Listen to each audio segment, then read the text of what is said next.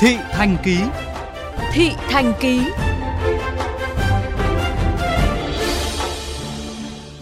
Thưa quý vị, thời gian qua, loại hình đưa rước học sinh liên tục xảy ra những sự cố đáng tiếc dẫn đến tai nạn thương tâm. Điển hình như vụ tai nạn xảy ra vào trưa mùng 8 tháng 2 vừa qua trước cổng trường tiểu học Hào Huy Giáp, phường Tràng Giài, thành phố Biên Hòa, khiến một bé gái lớp 3 tử vong, đã dấy lên những lo ngại của phụ huynh học sinh về loại hình dịch vụ này. Ghi nhận của phóng viên VOV Giao thông.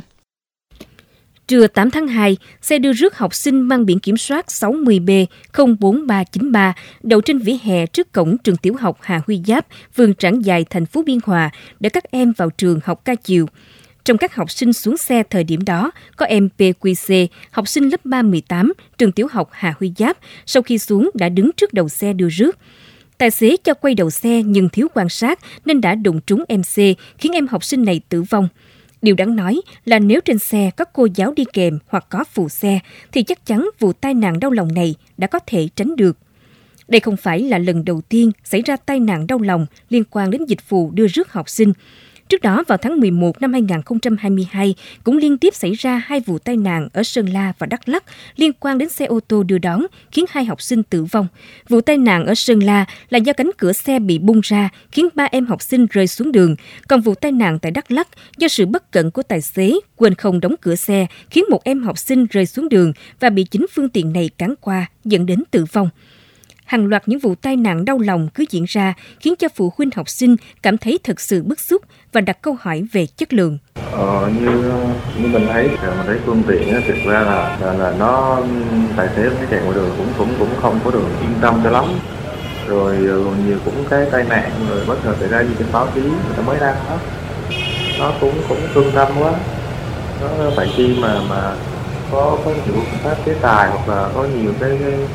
cái ờ, gì đó để cho các anh đó, đó người ta tập thận hơn và tăng thêm người uh, hỗ trợ anh đó đặt hàng hay là trên, uh, trên xe có thêm uh, cô giáo để điều tiết các em lên xuống rồi vào trường để anh làm sao thì, thì có thể anh sẽ yên tâm hơn rồi ạ. À, các xe đưa rước học sinh thì đi đi cũng rất là ẩu và thiếu quan sát. Mong cơ quan chức năng thì sẽ có những cái biện pháp uh, quản lý và theo dõi những cái uh, phương tiện uh, uh, như thế này để mà đảm bảo được cái cái cái à, sự an toàn cho các em. Ghi nhận tại một số trường học trên địa bàn tỉnh Đồng Nai và thành phố Hồ Chí Minh vào các khung giờ đưa đón học sinh, tình trạng các xe hợp đồng đưa rước học sinh chạy ẩu, dừng đầu xe sai quy định diễn ra phổ biến. Đặc biệt, phần lớn các xe đưa rước chỉ ghé sát lề đường rồi để các em học sinh tự xuống xe đi vào trường mà không hề có người quản lý, trông coi, trong khi xung quanh lượng phương tiện rất đông. Về đảm bảo an toàn cho học sinh, ông Đỗ Huy Khánh, Phó Giám đốc Sở Giáo dục và Đào tạo tỉnh Đồng Nai cho biết. Mà sở giáo đào tạo yêu cầu là tất cả các trường học mà khi mà đứng ra mà tổ chức mà xe đưa rước học sinh á thì trước cổng trường nó là phải có bảng dẫn hướng dẫn rồi trên xe phải cụ thể đó là phải có người là đưa, đưa đón các cháu tức là ngoài cái việc tài xế ra thì đã chỉ đạo là phải có uh, phụ xe đấy hoặc là các cô phải đi theo những cái chuyến xe đó để đảm bảo an toàn bởi vì các em học sinh này là ờ, lớp mẫu giáo hoặc là tiểu học nó rất là nhỏ các em rất là hiếu động không thể quản lý được nếu như không có người. Ông Nguyễn Phan Trong, chánh thanh tra Sở Giao thông Vận tải tỉnh Đồng Nai cho rằng để chấn chỉnh tình trạng này thì ngoài việc các cơ quan chức năng thường xuyên kiểm tra thì còn phải có sự phối hợp của nhà trường và phụ huynh học sinh. Giải pháp ờ, mà để